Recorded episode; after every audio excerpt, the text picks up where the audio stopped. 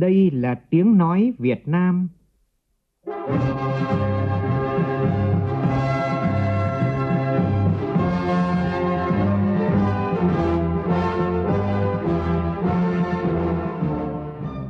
là tiếng nói Việt Nam, phát thanh từ Hà Nội, thủ đô nước Cộng hòa xã hội chủ nghĩa Việt Nam.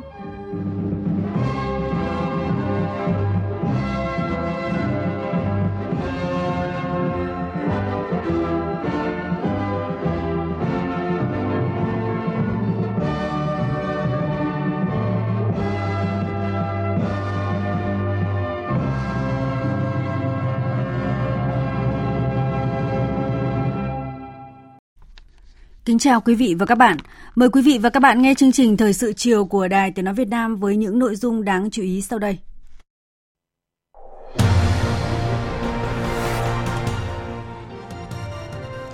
Chuyến thăm của Chủ tịch nước Võ Văn Thưởng tới Cộng hòa Áo, Cộng hòa Italia và Tòa Thánh Vatican thành công tốt đẹp, tạo xung lực mới trong quan hệ Việt Nam-Áo, Việt Nam-Italia, mở ra giai đoạn hợp tác mới trong quan hệ Việt Nam-Vatican. Gặp mặt 100 người hiến máu tiêu biểu toàn quốc năm 2023, Thủ tướng Phạm Minh Chính nhấn mạnh hoạt động hiến máu tình nguyện vừa là trách nhiệm vừa là bổn phận, là mệnh lệnh từ trái tim của mỗi người. Kinh tế xã hội tháng 7 của năm nay khởi sắc nhưng còn nhiều thách thức. VinFast khởi công xây dựng nhà máy sản xuất xe điện tại bang Bắc Carolina, Mỹ, đồng thời được định giá với giá trị doanh nghiệp khoảng 27 tỷ đô la Mỹ. Trong phần tin thế giới, Thủ tướng Chính phủ Hoàng gia Campuchia Samdech Techo Hun Sen khẳng định ngoài bộ máy chính phủ hoàng gia mới, các vị trí nhân sự lãnh đạo trong hệ thống chính quyền của nước này đều được giữ nguyên chức vụ đương nhiệm. Chủ tịch hội nghị lần thứ 28 các bên tham gia công ước khung của Liên Hợp Quốc về biến đổi khí hậu COP28 kêu gọi nhóm 20 nền kinh tế phát triển và mới nổi hàng đầu thế giới G20 đóng vai trò tiên phong trong nỗ lực giảm thiểu tình trạng biến đổi khí hậu. Trong khi Hiện tại, nhiều nơi ghi nhận thiết lập nhiệt độ tăng kỷ lục. Tom và Jerry, một trong những thương hiệu hoạt hình kinh điển nhất trong lịch sử sẽ được sản xuất một phiên bản mới tại châu Á để phục vụ khán giả trong khu vực này.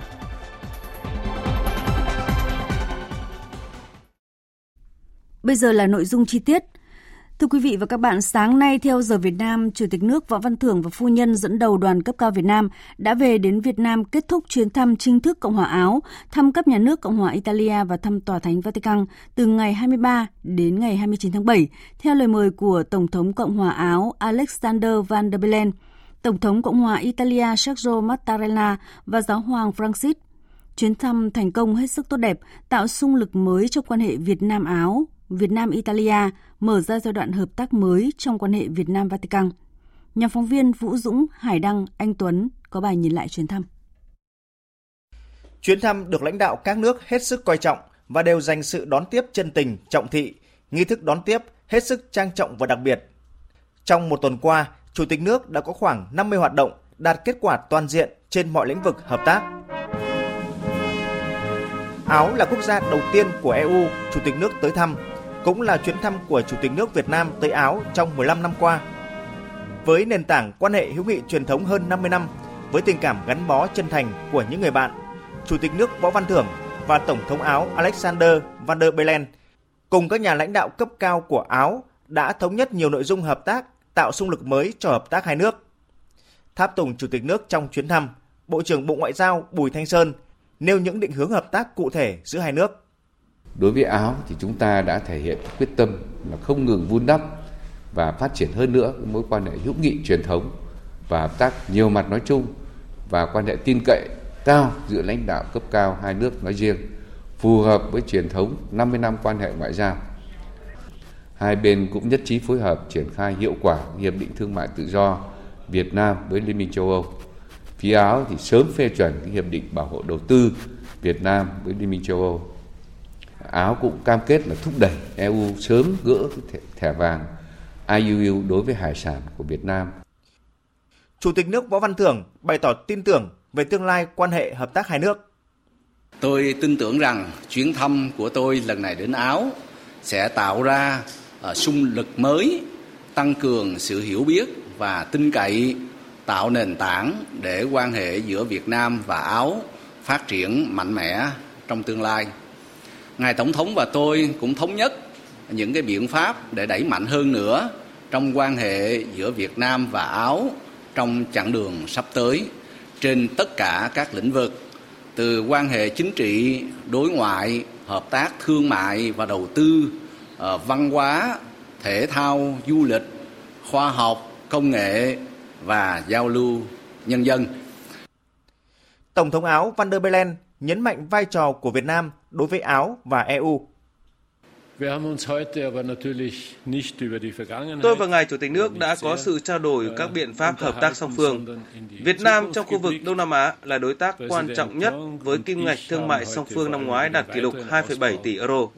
Việt Nam có thế hệ trẻ, chiếm tỷ lệ cao, là thị trường rất hấp dẫn và là địa bàn mà nhiều doanh nghiệp quan tâm. 50 doanh nghiệp của Áo đang hoạt động ở Việt Nam và mức vốn đầu tư khoảng 500 triệu euro. Đây là con số đáng mừng, nhưng tiềm năng hợp tác còn rất lớn.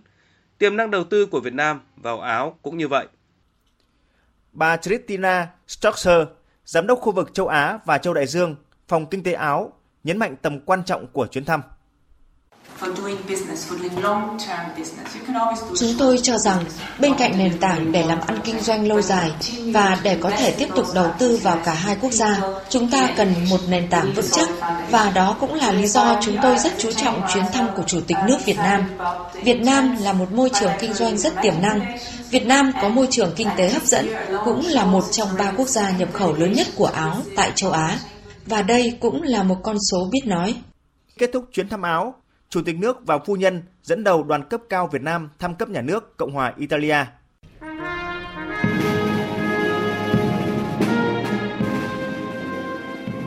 Phía bạn Italia đã chào đón Chủ tịch nước Võ Văn Thưởng với một món quà hết sức có giá trị trong hợp tác song phương, đó là Quốc hội Áo đã phê chuẩn Hiệp định Bảo hộ Đầu tư Việt Nam EU.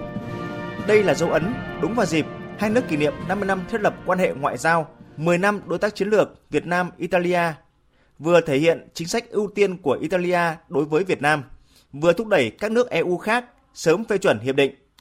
Chủ tịch nước Võ Văn Thưởng bày tỏ: Việc ờ, Quốc hội Italia à, thông qua cái EV3 hiệp định bảo hộ đầu tư vào đúng ngày mà tôi thực hiện chuyến thăm cấp nhà nước đến Italia đó là một tin rất vui và tôi tin rằng cái việc thông qua cái hiệp định này sẽ mang lại lợi ích cho các doanh nghiệp của hai nước, cho nhân dân hai nước, góp phần thúc đẩy cái hợp tác thương mại đầu tư giữa hai nước chúng ta sẽ phát triển mạnh mẽ hơn trong à, thời gian sắp tới.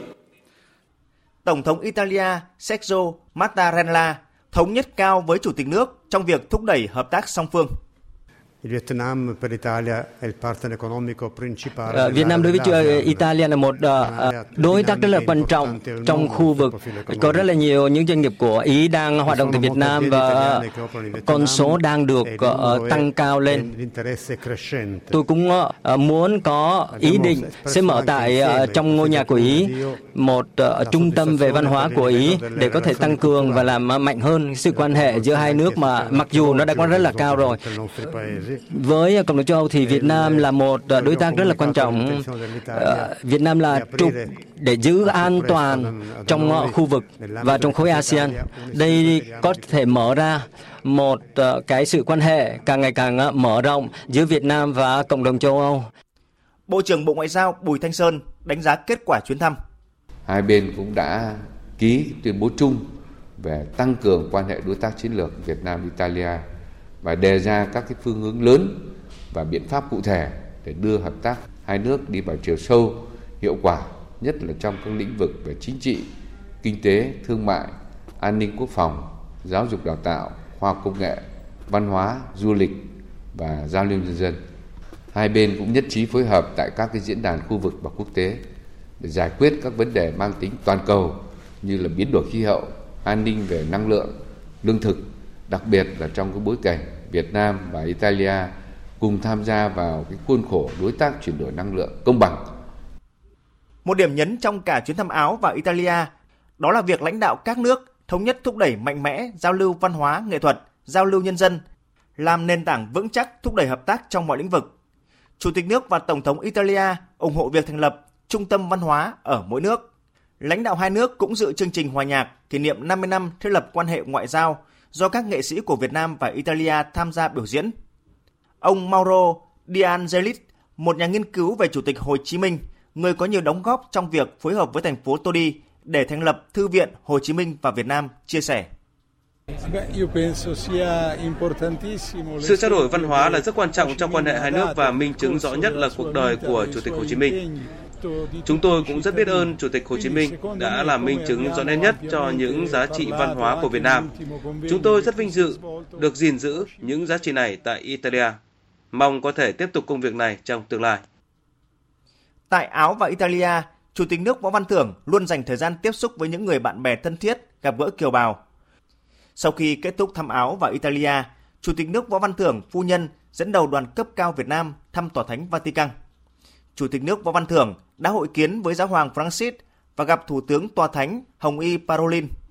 Thành công quan trọng nhất là hai bên đã công bố thông qua quy chế hoạt động của đại diện thường trú và văn phòng đại diện thường trú Tòa Thánh tại Việt Nam, đánh dấu bước phát triển tốt đẹp trong quan hệ Việt Nam Tòa Thánh.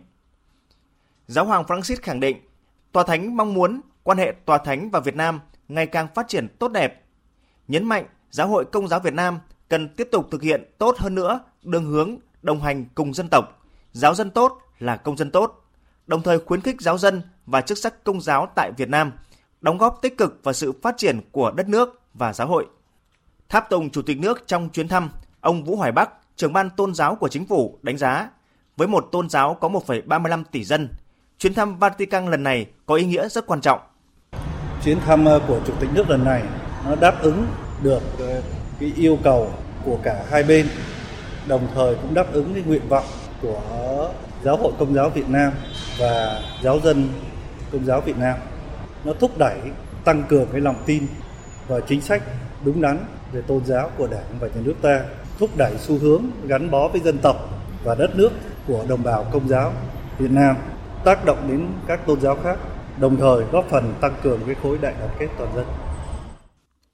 Với những kết quả tích cực toàn diện, chuyến thăm chính thức Cộng hòa Áo, chuyến thăm cấp nhà nước tới Cộng hòa Italia và thăm Tòa Thánh Vatican của Chủ tịch nước đã thành công hết sức tốt đẹp, là điểm tựa, sung lực mới, thúc đẩy quan hệ song phương với tương lai ngày càng tươi sáng hơn.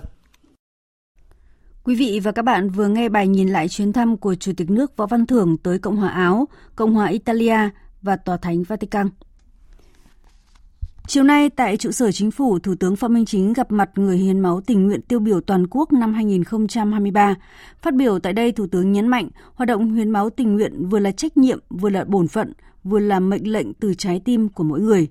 Phóng viên Vũ Khuyên phản ánh. Ban chỉ đạo quốc gia vận động hiến máu tình nguyện được thành lập năm 2008 đến nay, toàn quốc đã vận động tiếp nhận hơn 16 triệu đơn vị máu. Lượng máu thu được năm sau luôn cao hơn năm trước, từ hơn 500.000 đơn vị vào năm 2008 lên hơn 1,4 triệu đơn vị vào năm 2022. Trong đó, 99% lượng máu tiếp nhận là từ người hiến máu tình nguyện. Chất lượng máu ngày càng tốt hơn. Đến nay, 100% số tỉnh, thành phố, quận, huyện và 86% số xã phường đã thành lập ban chỉ đạo vận động hiến máu tình nguyện. Phát biểu tại đây, Thủ tướng Phạm Minh Chính xúc động chia sẻ. Khoa học, công nghệ ngày hôm nay chưa đủ khả năng để tạo ra dòng máu nhưng tình người có thể giúp những người đang cần máu. Trái tim con người không chỉ ủ dòng máu nóng hổi mà còn nồng ấm tình nhân ái, sự chia sẻ, cảm thông sâu sắc. Tôi muốn bắt đầu phát biểu trong buổi gặp mặt 100 đại biểu hiến máu tình nguyện ngày hôm nay bằng câu ca dao. Có câu tích đức tu thân, hoạn nạn tương cứu, phú bần tương tri và những câu chuyện rất xúc động như là trường hợp một sản phụ tại Hòa Bình mất máu quá nhiều khi mổ cấp cứu trong khi nguồn máu dự trữ tại trung tâm y tế huyện đã hết. Các đồng chí cán bộ chiến sĩ công an huyện Kim Bôi kịp thời hiến máu khẩn cấp cứu thành công bệnh nhân. Thì đó là những cái câu chuyện rất là xúc động. Thì chúng ta đều có những sự chia sẻ, cảm thông và sẵn sàng hiến máu. 100 đại biểu hôm nay là biểu tượng đẹp của lòng nhân ái, của trái tim sẻ chia, lan tỏa tình yêu thương và năng lượng tích cực cho cộng đồng, cho xã hội, cho đất nước chúng ta. Thủ tướng gửi tới toàn thể người hiến máu tình nguyện trên toàn quốc và 100 đại biểu có mặt tại đây lời cảm ơn sâu sắc. Thủ tướng nhấn mạnh, Hoạt động hiến máu tình nguyện vừa là trách nhiệm, vừa là bổn phận, vừa là mệnh lệnh từ trái tim của mỗi người. Thực tế hiện nay, mặc dù phong trào hiến máu đã lan tỏa mạnh mẽ trong cộng đồng, nhưng nhu cầu máu trong xã hội còn rất lớn. Nhiều nơi vẫn xảy ra tình trạng thiếu máu. Một số nơi, một số địa bàn trong phong trào còn mỏng, số lượng người đi hiến máu còn ít, như các địa phương miền núi, vùng sâu, vùng xa, biên giới hải đảo. Tất cả những điều đó đều nói lên rằng phong trào hiến máu ngày nay càng cần thiết, cần thiết hơn nữa và cần sự tham gia đông đảo hơn nữa của cộng đồng xã hội. Để công tác hiến máu và vận động hiến máu tình nguyện tiếp tục phát triển, lan tỏa sâu rộng, hiệu quả, thiết thực trong thời gian tới, Thủ tướng đề nghị. Tôi mong muốn và tin tưởng rằng 100 tấm gương tiêu biểu hiến máu tình nguyện ngày hôm nay và hàng triệu người hiến máu tình nguyện trên cả nước sẽ tiếp tục phát huy tinh thần nhân ái, truyền thống tốt đẹp của dân tộc với ý nghĩa đồng bào, ruột thịt, con lạc cháu hồng, nhiễu điều phủ lấy giá gương, không ngừng đóng góp, chia sẻ những giọt máu của mình vì cộng đồng, vì xã hội, vì sự nghiệp chăm sóc và bảo vệ sức khỏe, tính mạng của nhân dân. Đồng thời trở thành những hạt nhân nòng cốt là những tuyên truyền viên tích cực lan tỏa tinh thần nghĩa cử cao đẹp, đóng góp thiết thực cho sự nghiệp chăm sóc, bảo vệ sức khỏe của nhân dân để dòng máu lạc hồng cứu được nhiều người hơn nữa, góp phần để đất nước hùng cường, thịnh vượng nhân dân ta ngày càng được ấm no, hạnh phúc và không có ai bị bỏ lại ở phía sau. Thưa quý vị và các bạn, trong số 100 tấm gương tiêu biểu từ khắp mọi miền đất nước được lựa chọn tôn vinh năm nay, mỗi người một hoàn cảnh, một hành trình hiến máu khác nhau, nhưng trong câu chuyện họ kể đều có một điểm chung, đó là tinh thần trách nhiệm, tình thương yêu, biết sẻ chia với cộng đồng. Cũng bởi vậy, những bịch máu mà họ cho đi là những giọt máu từ trái tim nhân hậu, Mời quý vị và các bạn cùng phóng viên Văn Hải gặp gỡ những con người như thế. Ra Hà Nội dự lễ tôn vinh 100 người hiến máu tiêu biểu. Ông Trần Minh Mến, 52 tuổi, ở xã Nghị Đức, huyện Tánh Linh, tỉnh Bình Thuận, đã thực hiện lần hiến máu thứ 102 tại Viện Huyết học Truyền máu Trung ương. Trong chiếc áo đồng phục màu đỏ gắn kỷ niệm trương của Hội Chữ thập đỏ Việt Nam, ông Mến luôn nở nụ cười thân thiện, trong số những người được tôn vinh năm nay, ông là một trong hai người có số lần hiến máu nhiều nhất, hơn 100 lần, và đã vận động được hơn 3.000 người hiến máu.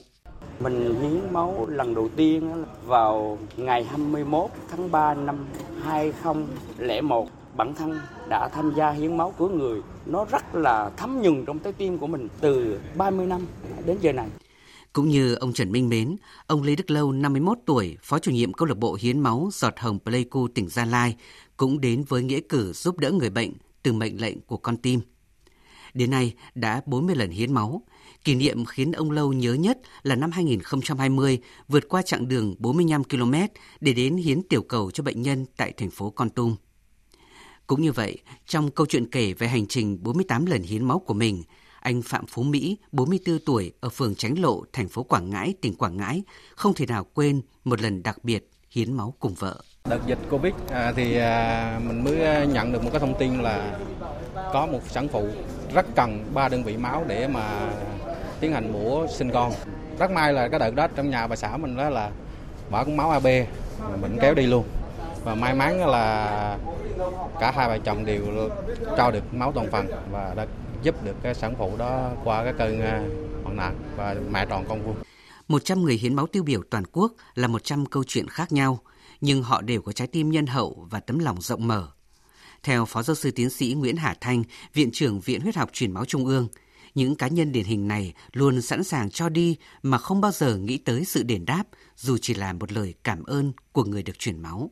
Ờ, hiến máu tình nguyện luôn là một nghĩa cử cao đẹp và hàng năm khi mà chúng ta tổ chức tôn vinh 100 người máu tình nguyện tiêu biểu thì tôi có thể nói rằng đấy là những người mà có những nghĩa cử cao đẹp nhất, thực hiện nhiều lần nhất. Đó là những người mà hiến máu tình nguyện nhiều lần, ờ, vận động gia đình của hiến máu tình nguyện, những người hiến máu tình nguyện nhóm máu hiếm, những người hiến máu tình nguyện trong trường hợp khẩn cấp và họ thực sự đã có những cái hành nghĩa cử mà tôi nghĩ rằng là vô cùng à, được đánh giá cao bởi cộng đồng. Mỗi giọt máu cho đi, một cuộc đời ở lại máu cứu người ở trong tim mỗi chúng ta. Khi nào trái tim nhói đau trước những mảnh đời kém may mắn tại bệnh viện, thì những giọt máu nghĩa tình lại được trao đi. Nghĩ cử của họ đã và đang giúp bệnh nhân tìm thấy ánh sáng của sự sống ngày mai. Thời sự VOV nhanh, tin cậy, hấp dẫn. Mời quý vị và các bạn tiếp tục theo dõi chương trình thời sự chiều nay. Hôm nay đoàn công tác của chính phủ do Bí thư Trung ương Đảng, Phó Thủ tướng Chính phủ Lê Minh Khái làm trưởng đoàn đã làm việc với lãnh đạo tỉnh Bình Phước về tình hình giải pháp thúc đẩy sản xuất kinh doanh, đầu tư công, xây dựng hạ tầng, tháo gỡ khó khăn về nhà ở xã hội, thị trường bất động sản 7 tháng của năm nay trên địa bàn tỉnh. Tại buổi làm việc, Phó Thủ tướng Lê Minh Khái cho rằng với nhiều tiềm năng lợi thế và cơ hội nổi trội, Bình Phước có đầy đủ yếu tố đẩy nhanh tốc độ tăng trưởng kinh tế cao và bền vững, đặc biệt về nông nghiệp công nghệ cao, nông nghiệp hữu cơ và thương mại dịch vụ du lịch. Phó Thủ tướng đề nghị tỉnh Bình Phước cần đẩy nhanh tiến độ giải ngân vốn đầu tư công và thủ tục đầu tư đối với các công trình trọng điểm của tỉnh, phát huy hiệu quả hoạt động của tổ giả soát đầu tư công để nâng cao hiệu quả sử dụng vốn đầu tư công và đảm bảo đúng quy định của pháp luật. Thông tin kinh tế đáng chú ý, sản xuất công nghiệp tháng 7 đã khởi sắc hơn, hoạt động thương mại và dịch vụ diễn ra sôi động, thu hút đầu tư nước ngoài có những tín hiệu tích cực. Đây là những thông tin đáng chú ý trong báo cáo tình hình kinh tế xã hội tháng 7 và 7 tháng của năm nay do Tổng cục Thống kê công bố sáng nay. Phóng viên Bá Toàn thông tin. Theo Tổng cục Thống kê, tình hình kinh tế xã hội tháng 7 và 7 tháng năm 2023 của nước ta đã xuất hiện một số điểm sáng đáng ghi nhận – Sản xuất công nghiệp tháng 7 khởi sắc hơn tháng trước, tăng 3,7% so với cùng kỳ năm ngoái, ước tính xuất siêu khoảng 15 tỷ đô la Mỹ. Tổng vốn đầu tư nước ngoài đăng ký vào Việt Nam tính đến ngày 20 tháng 7 năm 2023 đạt khoảng 16 tỷ đô la Mỹ, tăng 4,5% so với cùng kỳ năm ngoái. Một trong những điểm sáng của tình hình kinh tế xã hội 7 tháng qua, tiêu dùng trong nước duy trì được tốc độ tăng trưởng. Tổng mức bán lẻ hàng hóa và doanh thu dịch vụ tiêu dùng tháng 7 ước đạt hơn 512.000 tỷ đồng. Tính chung 7 tháng năm nay, tổng mức bán lẻ hàng hóa và doanh thu dịch vụ tiêu dùng theo giá hiện hành tăng 10,4% so với cùng kỳ năm ngoái. Bà Lê Việt Nga, Phó vụ trưởng vụ thị trường trong nước, Bộ Công Thương nhận định. Tiêu dùng trong nước vẫn tiếp tục là một trong những trụ cột để phát triển kinh tế tại Việt Nam và góp phần vào việc phục hồi kinh tế sau đại dịch Covid. Ngoài ra nữa là hoàn toàn là dựa vào những sản phẩm hàng hóa sản xuất được ở trong nước để chúng ta luôn luôn chủ động trong mọi tình huống với những cái sản phẩm hàng hóa mà phục vụ cho đời sống thiết yếu của người dân hàng ngày. Nhiều nhiệm vụ giải pháp để đưa nền kinh tế vượt qua khó khăn đã được triển khai, đã có những chuyển biến nhưng cũng phải nhìn nhận những dấu hiệu này chưa thực sự mạnh mẽ. Thực tế này đồng nghĩa với gánh nặng và áp lực sẽ dồn lên những tháng còn lại của năm kế hoạch 2023. Phó giáo sư tiến sĩ Ngô Chí Long, chuyên gia kinh tế cho rằng Động lực tăng trưởng thì chúng ta thấy là cỗ xe tam mã. Thứ nhất là cầu, thứ hai là đầu tư công, thứ ba là xuất khẩu. Thế thì trong ba cái động lực đó, chúng ta thấy là cầu có ý nghĩa quan trọng. Cho nên là nhà nước đã tìm mọi biện pháp để phục hồi cái cầu, làm sao kích cầu tăng trưởng. Đây là một yếu tố quan trọng. Vấn đề thứ hai là tăng cường cái đầu tư công thấy là chính phủ hết sức là quyết liệt. Có nghĩa là tập trung toàn tâm, toàn ý, toàn bộ sức lực mà sử dụng một cái hệ thống chính trị đồng bộ, có nghĩa từ trung ương đến địa phương, các ngành, các cấp. Và cái động lực tăng trưởng thứ ba nữa là vấn đề xuất khẩu. Chúng ta thấy hiện nay là có rất nhiều cái đơn hàng còn thiếu hụt, giảm rất là lớn. Thế thì ba cái động lực hết sức là quan trọng. Hay cỗ xe tam mã đấy, thì nhà nước phải nên tập trung vào. 6 tháng đầu năm nay, xuất khẩu sản phẩm gỗ của nước ta ước đạt 6 tỷ 420 triệu đô la Mỹ, giảm gần 30% so với cùng kỳ năm ngoái. Tuy nhiên, ngành gỗ vẫn lạc quan có thể cán mốc xuất khẩu 14 tỷ đô la vào cuối năm khi các doanh nghiệp bắt đầu đón thêm một số đơn hàng mới. Tin của cộng tác viên Hoàng Minh. Thị trường chính của Việt Nam là Mỹ bắt đầu nhập với số lượng các sản phẩm từ gỗ tăng trở lại. Cùng với đó, các thị trường Úc, Hàn Quốc, Ấn Độ đang phát triển ổn định và có nhu cầu nhập thêm các sản phẩm nội thất – Song song đó, thị trường xuất khẩu gỗ của Việt Nam đang đứng trước cơ hội cung ứng sản phẩm cho một số nước Trung Đông. Thuận lợi lớn của doanh nghiệp nội thất gỗ Việt Nam là được sự ủng hộ, đồng hành của các cơ quan xúc tiến thương mại, các thương vụ Việt Nam ở nước ngoài khi tạo điều kiện để doanh nghiệp tiếp cận với thị trường mới. Song, để duy trì và mở rộng ngành xuất khẩu nội thất gỗ, cần hướng tới việc phát triển bền vững. Ông Nguyễn Chánh Phương, Phó Chủ tịch kiêm Tổng thư ký Hội Mỹ nghệ chế biến gỗ Thành phố Hồ Chí Minh cho rằng về cái công tác phát triển bền vững. Đó là một thách thức nhưng cũng là một cái cơ hội mới cho các cái doanh nghiệp.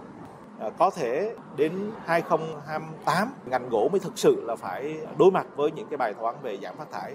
À, nhưng mà hiện nay thì chúng tôi cũng à, cùng với bộ nông nghiệp cũng đang truyền thông cho doanh nghiệp có một cái bước chuẩn bị để xây dựng cái kế hoạch giảm phát thải. Và chính phủ cũng đang xây dựng các cái chính sách và tôi nghĩ là tận dụng cái cơ hội này là một cái điều cũng hết sức quan trọng cho việc xây dựng một cái ngành gọi là công nghiệp gỗ nội thất phát triển bền vững. Có thêm những sản phẩm nông nghiệp chính thức được xuất khẩu vào các thị trường khó tính những sản phẩm nông sản đầu tiên của tỉnh Yên Bái vừa được xuất khẩu sang thị trường Anh. Tin của phóng viên Đài Tiếng nói Việt Nam thường trú tại Tây Bắc. Những sản phẩm của tỉnh Yên Bái đã nhận được phản hồi tốt từ phía khách hàng châu Âu và bước đầu đã lựa chọn được 10 sản phẩm nông sản chủ lực, tiêu biểu, đáp ứng tiêu chuẩn chất lượng để xuất khẩu sang thị trường Anh Quốc như quế, chè, miến. Các sản phẩm này đã được kiểm tra các chỉ tiêu về an toàn thực phẩm, chỉ tiêu chất lượng, thiết kế bao bì tem nhãn mác theo tiêu chuẩn châu Âu và hoàn thiện đầy đủ thủ tục giấy tờ xuất khẩu. Bà Lâm Thị Kim Thoa, Giám đốc Hợp tác xã Suối Giàng, huyện Văn Chấn, đơn vị có sản phẩm chè xuất khẩu sang Anh, chia sẻ. Sau khi ký hợp đồng giữa hai bên thì chúng tôi đã rất là khẩn trương tích cực và bằng mọi cách làm thế nào đấy để chứng minh được sản phẩm của hợp tác xã Suối Giàng sản xuất ra là sản phẩm đạt tiêu chuẩn quốc tế với các cái chỉ tiêu về an toàn thực phẩm mà thị trường Anh Quốc chấp nhận. Ở thông qua một cái thời gian thì lô hàng đầu tiên đã đóng container. Với kết quả bước đầu này, ngành nông nghiệp Yên Bái sẽ tiếp tục triển khai các giải pháp đưa sản phẩm chủ lực vươn xa vào các thị trường lớn, qua đó nâng cao giá trị gia tăng của sản phẩm. Trong lĩnh vực đầu tư ra nước ngoài, VinFast có thêm một bước tiến mới vào thị trường mới thị trường Mỹ khi vừa khởi công xây dựng nhà máy sản xuất xe điện với số vốn đầu tư lên tới 4 tỷ đô la tại bang Bắc Carolina. Đây cũng sẽ là cơ sở sản xuất xe điện đầu tiên tại bang này, đóng góp vào nguồn cung xe điện cho thị trường Bắc Mỹ. Phóng viên Phạm Huân, thường trú Đài Tiếng nói Việt Nam tại Mỹ đưa tin. Với diện tích khoảng 730 ha, dự án nhà máy VinFast được chia thành hai giai đoạn. Giai đoạn 1 với số vốn đầu tư khoảng 2 tỷ đô la, với công suất dự kiến là 150.000 xe mỗi năm và giai đoạn 2 là mở rộng quy mô nhà máy. VinFast trước đó đã được nhận khoản ưu đãi 1,2 tỷ đô la cho dự án xây dựng nhà máy, bao gồm các khoản hỗ trợ tài chính và cơ sở hạ tầng từ chính quyền địa phương. Michael Dunn, giám đốc điều hành của công ty tư vấn ô tô Zozogo chia sẻ.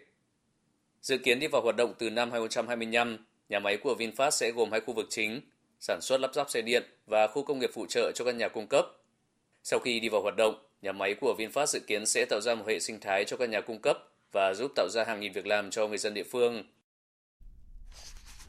Trong thông tin liên quan, Ủy ban chứng khoán Mỹ đã tuyên bố hiệu lực hồ sơ đăng ký theo mẫu F4 của VinFast liên quan đến giao dịch hợp nhất kinh doanh với Blackspace, định giá với giá trị doanh nghiệp khoảng 27 tỷ đô la và giá trị vốn chủ sở hữu 23 tỷ đô la. Blackspace dự kiến sẽ tổ chức đại hội cổ đông đặc biệt để thông qua giao dịch hợp nhất với VinFast vào ngày 10 tháng 8 tới.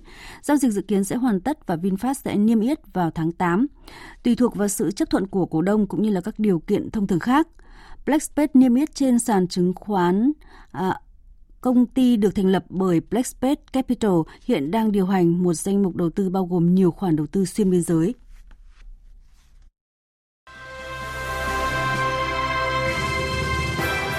Nửa nhiệm kỳ thực hiện nghị quyết đại hội 13 của Đảng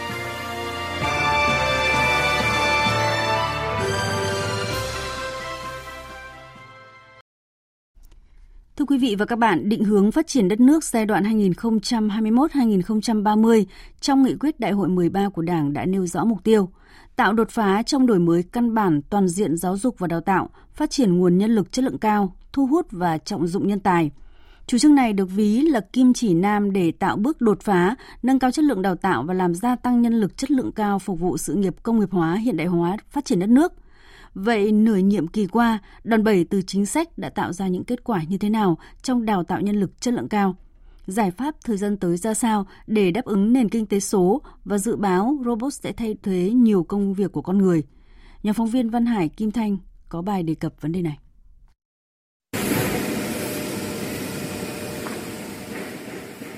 Nhà máy sản xuất của công ty cổ phần cơ khí chính xác và chuyển giao công nghệ tại huyện Hoài Đức và Trương Mỹ, Hà Nội – chuyên thiết kế, chế tạo máy tự động và phụ trợ công nghiệp. Tại đây có tới 70% nhân lực từng là sinh viên của trường cao đẳng công nghệ cao Hà Nội. Họ được nhận vào học việc khi còn là sinh viên năm thứ hai theo chương trình gắn kết giữa nhà trường và công ty. À, tôi là Lê Thị Giáp, là sinh viên khóa 4 của trường HFT. À, công việc hiện tại của tôi là phó giám đốc nhà máy sản xuất linh kiện dẫn điện cho khối ô tô điện. Mình được đào tạo vận hành sơ bộ tại nhà trường và sau đấy mình áp dụng thực tế tại doanh nghiệp ấy, thì mình hiểu rõ và cái chất lượng mình học được nó rất là tốt phù hợp với thực tế mình rút ngắn được rất là nhiều thời gian ví dụ như tôi chỉ rút ngắn được khoảng 2 năm nếu như mà cơ sở đào tạo khác mà gần đến kỳ tốt nghiệp thì mới được thực tập tại doanh nghiệp ấy thì uh, tôi đã được rút ngắn khoảng 2 năm. Tôi là Đinh Hồng Lương, Phó Tổng PMDT Group. Cả đơn vị trong 18 năm cho phụ trợ công nghiệp thì liên kết với nhà trường, các trường đại học như Đại học Công nghiệp, Đại học Giao thông Vận tải, Đại học Thủy lợi hay là kể cả là đặc biệt là cái cao đẳng công nghệ cao Hà Nội thì bản thân là công nghệ cao Hà Nội thì có sự thuận tiện hơn đó là họ à, thiên về trường nghề cho nên là thời gian dành cho thực hành thực tập ấy nó rất là nhiều theo tiến sĩ Phạm Vũ Khánh, hiệu trưởng trường Cao đẳng Công nghệ cao Hà Nội, muốn có nguồn nhân lực chất lượng cao, trước hết phải đổi mới về giáo dục. Việc liên kết với các doanh nghiệp để sinh viên vừa học vừa thực hành đã tiết kiệm được thời gian 2 năm cho người học. Ngoài ra, thực hiện các giải pháp về đào tạo nhân lực trong nghị quyết của Đảng nửa nhiệm kỳ qua đã giúp nhà trường mỗi năm đào tạo được 1.000 lao động chất lượng cao cho các doanh nghiệp. Đại hội Đảng 13 với những cái giải pháp để mà đào tạo phát triển nguồn nhân lực chất lượng cao như vậy thì nó góp thêm rất nhiều thuận lợi, mang lại cơ hội lớn hơn cho nhà trường trong việc mà à, đào tạo nguồn nhân lực cao đấy là nhà trường sự quan tâm đầu tư của của nhà nước, của bộ đồng chính xã hội của tổng cục giáo dục nghề nghiệp ờ, và các doanh nghiệp cho nhà trường theo kế hoạch thì từ năm 2000 đến năm 2025 thì đã ký với tập đoàn Hoan Hoa là đào tạo ờ, 800 chỉ kỹ sư thực hành cho tập đoàn Hoan Hoa. Đầu năm 2023 thì chúng tôi đã ký hợp tác với tập đoàn Investec của Đài Loan để từ nay đến năm 2026 phải cung cấp 11.000 lao động chất lượng cao cho tập đoàn Investec. Nhờ những đòn bẩy từ chính sách, thời gian qua, tỷ lệ lao động qua đào tạo ở Việt Nam tăng nhanh. Năm 2010, tỷ lệ này là 40%, năm 2020 là 65%, nay đã tăng lên hơn 70%. Điều này giúp chất lượng nguồn nhân lực ở nước ta không ngừng được cải thiện. Theo Ngân hàng Thế giới, chỉ số vốn nhân lực của Việt Nam đã tăng từ 0,66 lên 0,69 trong 10 năm qua. Những nỗ lực của Việt Nam trong việc cải thiện chất lượng nguồn nhân lực được nhiều tổ chức quốc tế đánh giá cao. Ông Andre Menzel, Tổng Giám đốc Manpower Group Việt Nam cho biết, những năm vừa qua, Việt Nam có sự gia tăng về nhu cầu tuyển dụng ở hầu hết các lĩnh vực từ chế tạo, công nghiệp, tiêu dùng nhanh, y tế, dịch vụ tài chính và logistics. Thị trường lao động Việt Nam phục hồi mạnh mẽ và rất sôi động. Chất lượng của lực lượng lao động của Việt Nam ngày càng được cải thiện cả về kỹ năng và sử dụng ngoại ngữ cũng như tiếng Anh, kỹ năng kỹ thuật cũng như kỹ năng lãnh đạo và quản lý.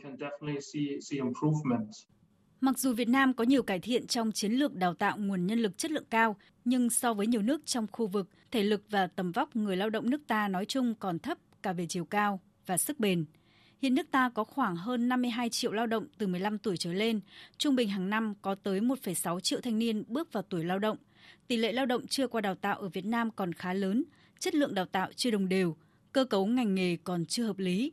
Việt Nam đang thiếu công nhân có kỹ năng lao động cao, thiếu những cán bộ lãnh đạo, quản lý giỏi, nhà khoa học và chuyên gia hàng đầu trên nhiều lĩnh vực, nhưng lại thừa lao động thủ công không qua đào tạo.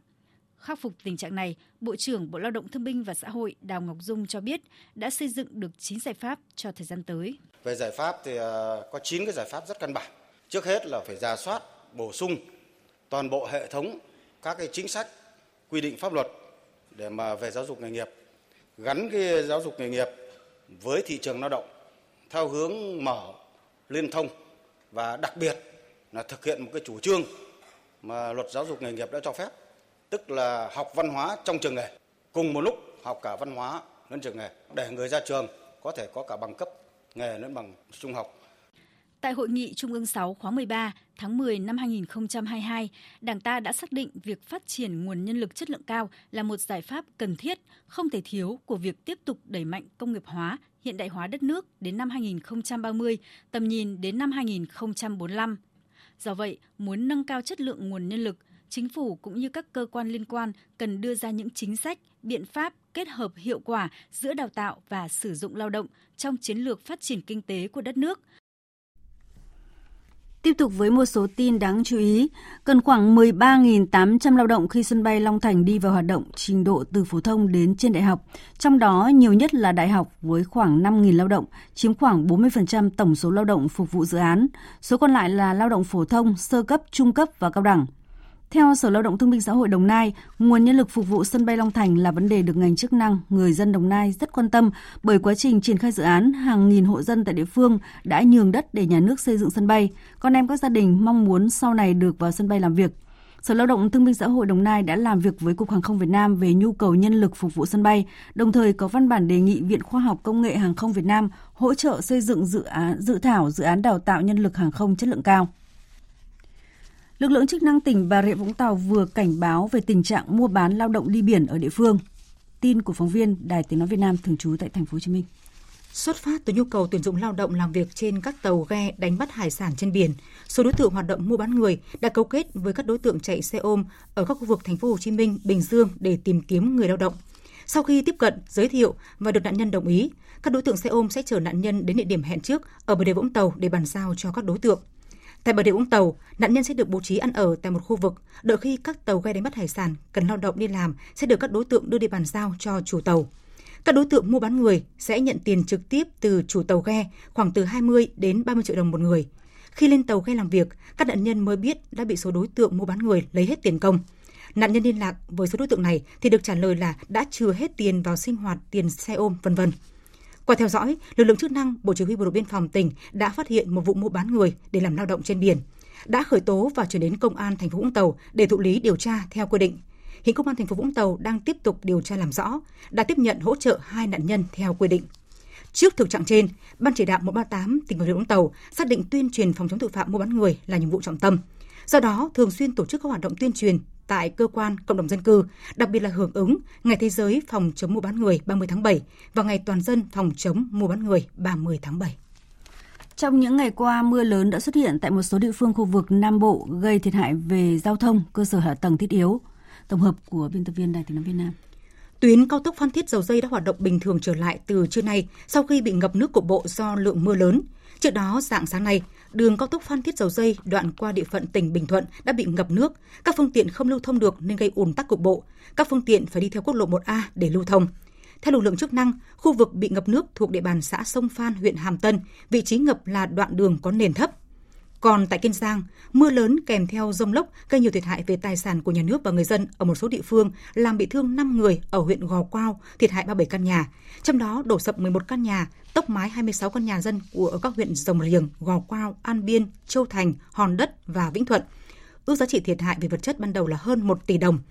Mưa lớn, rông lốc còn gây đổ ngã nhiều cây xanh trên địa bàn các huyện thành phố trong tỉnh và ngập úng cục bộ một số tuyến đường nội ô thành phố Rạch Giá. Tại huyện Rồng Riềng, mưa lớn, rông lốc gây thiệt hại hơn 180 ha lúa thu đông 2023, tổn thất từ 30 đến 100% và 8 ha khoai lang thiệt hại khoảng 70%. Tiếp nối ngay sau đây, biên tập viên Đài Tiếng nói Việt Nam tổng hợp một số thông tin dự báo thời tiết. Trong tối và đêm nay, nhiều khu vực trên cả nước có cảnh báo mưa rông. Với khu vực Bắc Bộ, vùng núi Tây Bắc và Việt Bắc có mưa vừa mưa to, cục bộ có mưa rất to với lượng mưa phổ biến từ 50 đến 100 mm. Khu vực Đông Bắc và Đồng bằng Bắc Bộ, trong đó có thủ đô Hà Nội, lượng mưa phổ biến từ 30 đến 50 mm. Với Trung Bộ, các tỉnh Thanh Hóa, Nghệ An, lượng mưa phổ biến 30 đến 60 mm. Phía Nam Trung Bộ có mưa rào rải rác nhưng lượng mưa không lớn.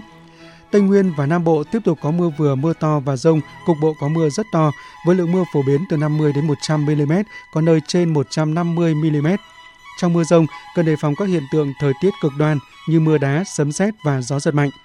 Ngoài ra cũng cần đề phòng nguy cơ xảy ra lũ quét, sạt lở đất tại khu vực vùng núi và ngập úng tại các khu vực trung thấp khi mưa lớn dồn dập trong thời gian ngắn.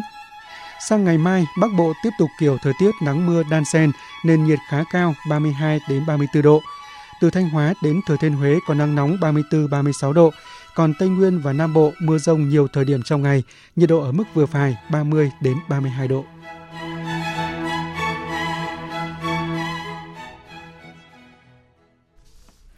Chương trình Thời sự chiều nay tiếp tục với phần tin thế giới. Trong thông điệp ghi âm gửi qua kênh Telegram, Thủ tướng Chính phủ Hoàng gia Campuchia Samdech Techo Hun Sen khẳng định, ngoài bộ máy chính phủ Hoàng gia mới, các vị trí nhân sự lãnh đạo trong hệ thống chính quyền ở nước này đều được giữ nguyên chức vụ đương nhiệm.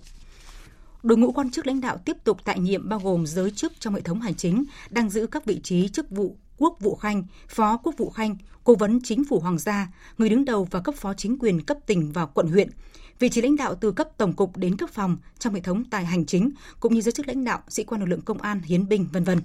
Trong thông điệp có thời lượng khoảng 15 phút, Ông Hun Sen bày tỏ kỳ vọng Thủ tướng và các bộ trưởng nhiệm kỳ mới quan tâm thực hiện quy trình tái bổ nhiệm để các quan chức đương nhiệm tiếp tục làm việc, đồng thời cảm ơn người dân đã ủng hộ quyết định của ông liên quan việc đề xuất tiến sĩ Hun Manet làm Thủ tướng nhiệm kỳ mới từ ngày 22 tháng 8 năm 2023. Ông xem sự ủng hộ này là sức mạnh đảm bảo sự ổn định lâu dài của đất nước. Ngày 22 tháng 8 tới, Quốc hội khóa mới được thành lập, Thủ tướng và nội các chính phủ Hoàng gia Campuchia nhiệm kỳ 7 chính thức đi vào hoạt động. Sau gần một ngày khá yên ắng, hôm nay giao tranh giữa quân đội Sudan và lực lượng hỗ trợ nhanh tiếp tục tái bùng phát dữ dội tại thủ đô Khartoum.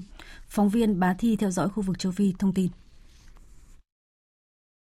Trong thông báo công bố trưa nay, quân đội Sudan cho biết lực lượng quân đội được trang bị vũ khí hạng nặng đã đánh bại một cuộc tấn công sử dụng nhiều xe thiết giáp của lực lượng hỗ trợ nhanh ở thủ đô Khartoum.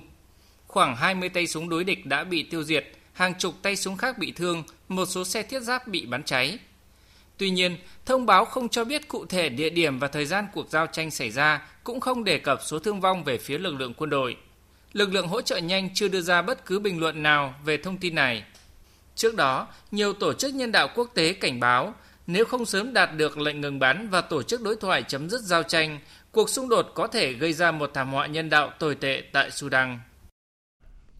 Về tình hình chính trị tại Niger, hai ngày sau khi bắt giữ và chốt quyền Tổng thống Niger Mohamed Bazoum, lực lượng đảo chính thông báo chỉ định tướng chỉ huy lực lượng cận vệ của Tổng thống Bazoum làm nhà lãnh đạo mới của nước này. Phóng viên Bá Thi tiếp tục thông tin. Theo thông báo trên truyền hình Niger, tướng Abdurrahman Chiani, chỉ huy lực lượng cận vệ của Tổng thống Mohamed Bazoum, được chỉ định làm Chủ tịch Hội đồng Quốc gia Bảo vệ Tổ quốc, bộ máy do lực lượng đảo chính lập ra một ngày trước đó. Như vậy, phe đảo chính do quân đội Niger hậu thuẫn vẫn quyết định phế chuốt chính quyền của Tổng thống Bazoum, vị Tổng thống dân sự được bầu năm 2021, bất chấp sức ép ngày càng tăng của cộng đồng quốc tế. Trong đó, Liên minh châu Âu EU hôm qua đe dọa sẽ cắt viện trợ cho Niger nếu trật tự hiến pháp tại nước này không được khôi phục. Về số phận của Tổng thống bị phế chuất Mohamed Bazoum, một quan chức chính quyền Niger cho biết, ông Bazoum vẫn đang bị lực lượng đảo chính giam giữ tại dinh Tổng thống ở thủ đô Niamey, nhưng trong tình trạng sức khỏe tốt. Nhiều tổ chức nhân đạo quốc tế lo ngại cuộc đảo chính quân sự tại Niger sẽ gây thêm khó khăn cho nền kinh tế vốn gần như kiệt quệ, làm gia tăng nguy cơ xảy ra khủng hoảng nhân đạo do số người cần hỗ trợ nhân đạo tại Niger trước khi đảo chính xảy ra đã lên tới 4,3 triệu người, cao hơn gấp đôi so với con số 1,9 triệu người của năm 2017. Khôi phục lại thỏa thuận xuất khẩu ngũ cốc biển đen có vai trò quan trọng đối với các nước châu Phi. Đây là nhận định chung của nhiều nhà lãnh đạo châu Phi tại hội nghị thượng đỉnh Nga châu Phi vừa bế mạc tại Nga. Tổng hợp thông tin của biên tập viên Đài Tiếng nói Việt Nam. Tại hội nghị, Tổng thống Ai Cập Abdel Fattah al-Sisi đã kêu gọi Nga nhanh chóng khôi phục thỏa thuận ngũ cốc Biển Đen. Theo Tổng thống Ai Cập, đây là thỏa thuận có vai trò quan trọng không chỉ đối với an ninh lương thực của châu Phi mà cả thế giới. Tôi mong muốn đạt được một thỏa thuận ngũ cốc có tính đến nhu cầu và lợi ích của tất cả các bên liên quan, chấm dứt tình trạng giá ngũ cốc tăng liên tục. Chủ tịch Liên minh châu Phi Azali Ashumali cũng đánh giá cao vai trò của thỏa thuận xuất khẩu ngũ cốc biển đen. Theo ông, ngoài việc duy trì thỏa thuận, điều quan trọng hơn cả là xung đột tại Ukraine phải sớm chấm dứt. Tổng thống Putin nói rằng ông ấy sẵn sàng giúp chúng tôi cung cấp ngũ cốc. Điều này là quan trọng, nhưng có lẽ là chưa đủ. Chúng ta cần phải đạt được một lệnh ngừng bắn vì xung đột luôn là điều không thể đoán trước và càng để lâu, nó càng trở nên khó lường hơn. Tổng thống Putin nói với chúng tôi rằng ông ấy sẵn sàng đối thoại và tìm ra giải pháp. Bây giờ, chúng ta cần thuyết phục phía bên kia. Tôi hy vọng chúng ta sẽ thành công. Đáp lại quan điểm của các nhà lãnh đạo châu Phi, Tổng thống Nga Vladimir Putin vẫn giữ nguyên quan điểm sẽ chỉ tham gia trở lại thỏa thuận xuất khẩu ngũ cốc một khi các yêu cầu của Nga được đáp ứng. Ông cũng nhấn mạnh chính các biện pháp trừng phạt của phương Tây đối với Nga đã khiến Nga không thể cung cấp phân bón miễn phí cho các nước nghèo. Những gì đang diễn ra tại Ukraine hiện nay làm tăng giá lương thực ở một mức độ nhất định, nhưng đó không phải là lý do chính. Lý do chính là những sai lầm của các nước phương Tây trong việc trừng phạt Nga, trong đó khiến giá năng lượng tăng cao, đồng thời cũng khiến giá lương thực tăng theo. Mỹ sẽ hỗ trợ Australia sản xuất hệ thống tên lửa phóng đa nòng dẫn đường vào năm 2025. Đây là một trong những nội dung trong việc thắt chặt hợp tác, đặc biệt là lĩnh vực quốc phòng giữa Mỹ và Australia, được giới chức hai nước tiết lộ sau cuộc tham vấn cấp Bộ trưởng Quốc phòng và Ngoại giao Australia-Mỹ lần thứ 33 diễn ra hôm nay. Biên tập viên Hồng Nhung thông tin. Phát biểu tại cuộc họp báo, Bộ trưởng Quốc phòng Mỹ Lloyd Austin cho biết Mỹ đang đẩy nhanh khả năng tiếp cận của Australia với các loại vũ khí ưu tiên của Mỹ. And that's why we're pursuing đó là lý do tại sao chúng tôi đang theo đuổi một số sáng kiến cùng có lợi với ngành công nghiệp quốc phòng của Australia và những sáng kiến này bao gồm cam kết giúp Australia sản xuất hệ thống tên lửa phóng nhiều nòng dẫn đường vào năm 2025. Hiện tại chúng tôi đang chạy đua để đẩy nhanh khả năng tiếp cận của Australia với các loại vũ khí ưu tiên thông qua một quá trình mua lại hợp lý. Bộ trưởng Quốc phòng Australia Richard Marles cho biết, việc sản xuất tên lửa dẫn đường có thể bắt đầu trong hai năm tới. Đây là một phần trong nền tảng công nghiệp chung giữa hai nước. Ông cũng bày tỏ hy vọng trong thời gian tới Mỹ sẽ tăng cường các chuyến thăm của tàu ngầm chạy bằng năng lượng hạt nhân đến vùng biển của Australia như một phần của cam kết song phương. Chúng tôi thực sự hài lòng với các bước mà chúng tôi đang thực hiện trong việc thành lập một doanh nghiệp sản xuất vũ khí dẫn đường và vật liệu nổ ở đất nước này. Với cách làm này, chúng tôi hy vọng sẽ thấy việc sản xuất tên lửa bắt đầu ở Australia sau hai năm nữa như một phần của cơ sở công nghiệp chung giữa hai quốc gia. Đây là cuộc tham vấn bộ trưởng cấp cao đầu tiên giữa Australia và Mỹ kể từ năm 2019 do sự gián đoạn của COVID-19. Ngoài việc sản xuất tên lửa định hướng, hai bên cũng tập trung đánh giá những tiến triển trong thỏa thuận Mỹ bán tàu ngầm chạy bằng năng lượng hạt nhân cho Australia, vấn đề an ninh khu vực và năng lượng sạch.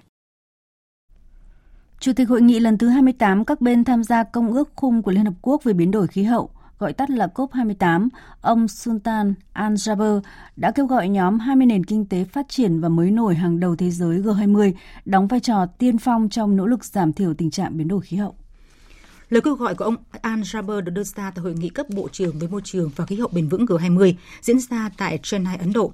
Lưu ý rằng các nền kinh tế G20 chiếm tới 80% lượng khí thải nhà kính toàn cầu. Ông Al-Jaber cho biết các quyết định của nhóm có thể ảnh hưởng lớn đến kết quả nói chung. Vì vậy, ông kêu gọi các quốc gia G20 thúc đẩy hành động để hạn chế sự nóng lên toàn cầu ở mức 1,5 độ C. Chủ tịch COP28 cũng kêu gọi các nước đoàn kết và hợp tác nhằm tăng quy mô sử dụng năng lượng tái tạo, khử carbon toàn diện hệ thống năng lượng và xây dựng một hệ thống không sử dụng nhiên liệu hóa thạch. Ông nhấn mạnh tầm quan trọng của việc đạt được tiến bộ về khả năng thích ứng, một phần quan trọng của, của Hiệp định Paris về biến đổi khí hậu, nhắc lại sự cần thiết phải chú trọng tới khoản chi hỗ trợ cho việc thích ứng, vốn hiện chỉ chiếm khoảng 10% trong số tiền được phân bổ cho các chương trình làm chậm lại tốc độ biến đổi khí hậu. Trong lúc này thì biến đổi khí hậu đang tác động trực tiếp khắp nơi trên thế giới, trong đó hàng chục triệu người Mỹ đối mặt với đợt nắng nóng gay gắt và độ ẩm ngột ngạt khi nắng nóng tràn qua vùng Trung Tây và bờ Đông. Hơn 175 triệu người Mỹ được cảnh báo về nhiệt độ tăng cao trên 38 độ C trong ngày hôm nay. Một thành phố lớn nhất của Mỹ như là Chicago, New York và Philadelphia đã mở các trung tâm làm mát trong các thư viện công cộng và trung tâm cộng đồng để hỗ trợ chống nóng. Tháng 6 vừa qua là tháng 6 nóng nhất được ghi nhận ở Mỹ kể từ năm 1850. Cơ quan thời tiết cho biết thời tiết nắng nóng bao trùm phần lớn nước Mỹ dự kiến sẽ dịu bớt vào cuối ngày hôm nay và khả năng xảy ra rông bão và nhiệt độ ôn hòa vào tuần tới. Một thông tin thú vị đó là Tom và Jerry, một trong những thương hiệu hoạt hình kinh điển nhất trong lịch sử sẽ được sản xuất một phiên bản mới tại châu Á để phục vụ khán giả trong khu vực này. Phiên bản mới này sẽ bao gồm 7 tập phim ngắn mỗi tập 3 phút, được sản xuất tại Đông Nam Á và phối hợp với Warner Bros. Animation. Dự án sẽ được phát sóng trên Cartoon Network tại khu vực châu Á Thái Bình Dương và HBO Go, nền tảng phát sóng trực tuyến thời tạm thời của Warner Bros. Discovery tại Đông Nam Á, Đài Loan, Trung Quốc và Hồng Kông, Trung Quốc vào cuối năm nay, trước khi được phát sóng trên toàn cầu. Đại diện của Warner Bros. Discovery, Christopher Ho cho biết, Tôm và seri phiên bản mới này mang lại âm nhạc kinh điển và phong cách hoạt hình cổ điển từ thập niên 1950 của Hanna-Barbera, nhưng với sự nhưng với một sự cập nhật hiện đại của Singapore. Với các địa danh, hậu cảnh và bầu không khí đặc trưng, thành phố quốc đảo châu Á này là địa điểm lý tưởng để tạo ra một bổ sung hài hước cho loạt phim Tôm và seri. Hợp tác với tài năng sáng tạo bản địa tại Singapore và khắp châu Á, dự án này sẽ mở rộng thương hiệu được yêu thích này tại khu vực và vượt ra ngoài. Tom và Seri là một trong những thương hiệu hàng đầu trong danh mục của Warner Bros. Discovery. 83 năm qua, đã có hơn 500 tập phim và 15 bộ phim được sản xuất. Thương hiệu này đã giành được 7 giải Oscar. Chương trình thời sự chiều nay sẽ tiếp nối với trang tin thể thao.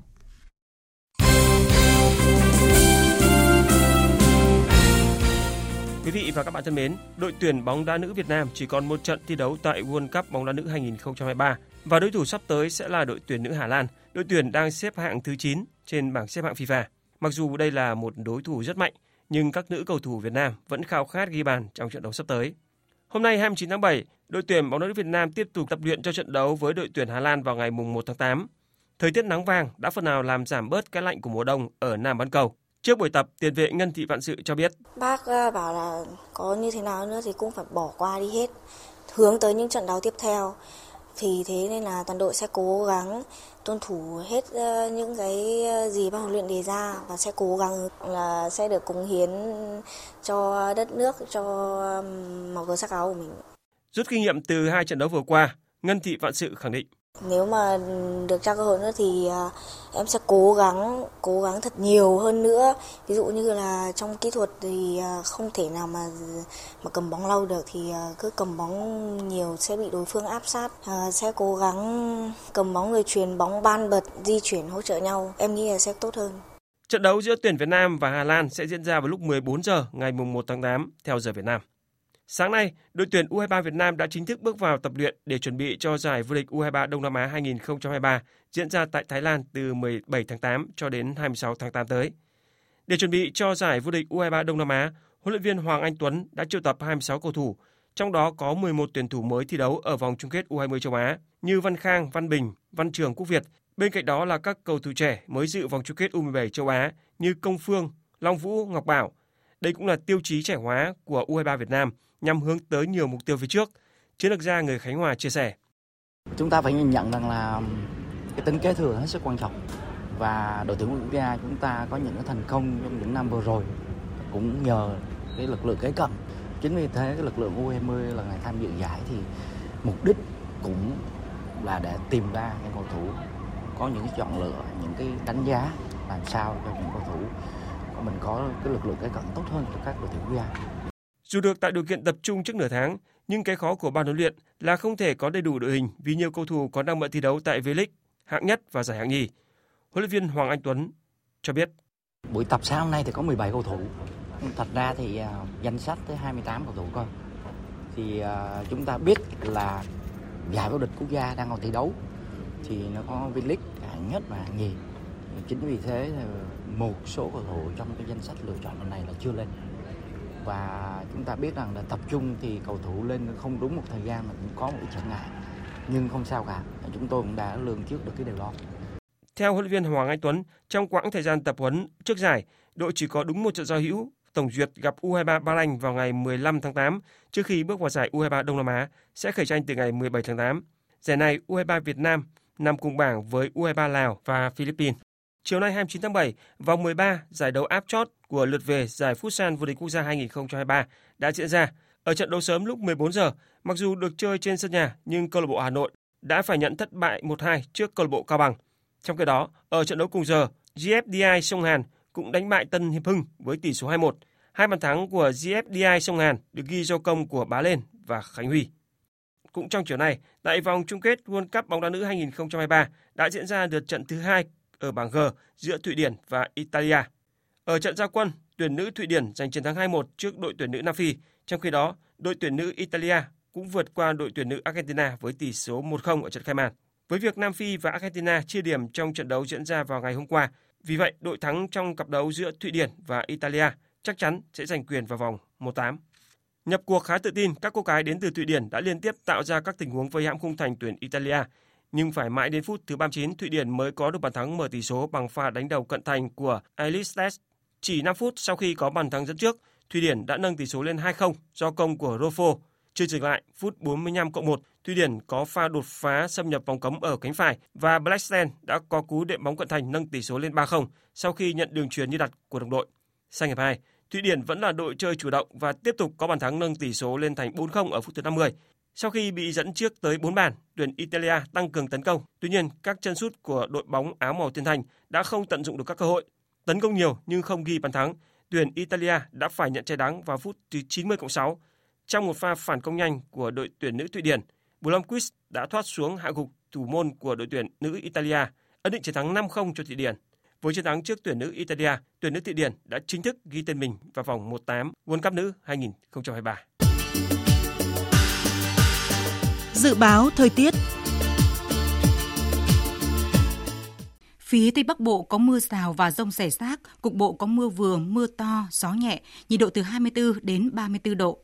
Phía Đông Bắc Bộ có mưa rào và rông rải rác, cục bộ có mưa vừa, mưa to, gió nhẹ, nhiệt độ từ 25 đến 34 độ. Khu vực từ Thanh Hóa đến Thừa Thiên Huế, chiều tối và đêm có mưa rào và rông rải rác, cục bộ có mưa vừa mưa to, ngày nắng, có nơi nắng nóng, gió Tây Nam cấp 2, cấp 3, nhiệt độ từ 25 đến 36 độ. Khu vực từ Đà Nẵng đến Bình Thuận đêm có mưa rào và rông vài nơi, ngày nắng, phía Bắc có nơi nắng nóng, riêng chiều tối và tối có mưa rào và rông rải rác, cục bộ có mưa vừa mưa to, gió Tây Nam cấp 2, cấp 3, nhiệt độ từ 25 đến 36 độ. Tây Nguyên, chiều và đêm có mưa, mưa vừa, có nơi mưa to đến rất to và rải rác có rông. Gió Tây Nam cấp 2, cấp 3, nhiệt độ từ 20 đến 30 độ. Nam Bộ, chiều và đêm có mưa, mưa vừa có nơi mưa to đến rất to và rải rác có rông, gió Tây Nam cấp 3, nhiệt độ từ 23 đến 32 độ. Khu vực Hà Nội có mưa rào và rông rải rác, gió nhẹ, nhiệt độ từ 26 đến 34 độ. Dự báo thời tiết biển, Vịnh Bắc Bộ và vùng biển từ Quảng Trị đến Quảng Ngãi có mưa rào và rông rải rác. Trong mưa rông có khả năng xảy ra lốc xoáy và gió giật mạnh. Tầm nhìn xa trên 10 km, giảm xuống từ 4 đến 10 km trong mưa, gió Tây Nam cấp 3, cấp 4. Khu vực Bắc Biển Đông và khu vực quần đảo Hoàng Sa thuộc thành phố Đà Nẵng có mưa rào và rông vài nơi, tầm nhìn xa trên 10 km, gió Tây Nam đến Nam cấp 4, cấp 5. Khu vực giữa Biển Đông, khu vực Nam Biển Đông và khu vực quần đảo Trường Sa thuộc tỉnh Khánh Hòa có mưa rào và rông rải rác. Trong mưa rông có khả năng xảy ra lốc xoáy, tầm nhìn xa trên 10 km, giảm xuống từ 4 đến 10 km trong mưa, gió Tây Nam cấp 6, giật cấp 7, cấp 8, biển động. Vùng biển từ Bình Định đến Ninh Thuận, vùng biển từ Bình Thuận đến Cà Mau, vùng biển từ Cà Mau đến Kiên Sang và Vịnh Thái Lan có mưa rào và rông rải rác. Trong mưa rông có khả năng xảy ra lốc xoáy và gió giật mạnh. Tầm nhìn xa trên 10 km, giảm xuống từ 4 đến 10 km trong mưa, gió Tây Nam cấp 4, cấp 5. Chương trình thời sự chiều nay đến đây là hết. Chương trình này do các biên tập viên Thu Hòa Minh Châu biên soạn và thực hiện với sự tham gia của phát thanh viên Kim Phượng, kỹ thuật viên Hồng Vân, chịu trách nhiệm nội dung Lê Hằng. Cảm ơn quý vị và các bạn đã quan tâm theo dõi. Xin kính chào tạm biệt và hẹn gặp lại.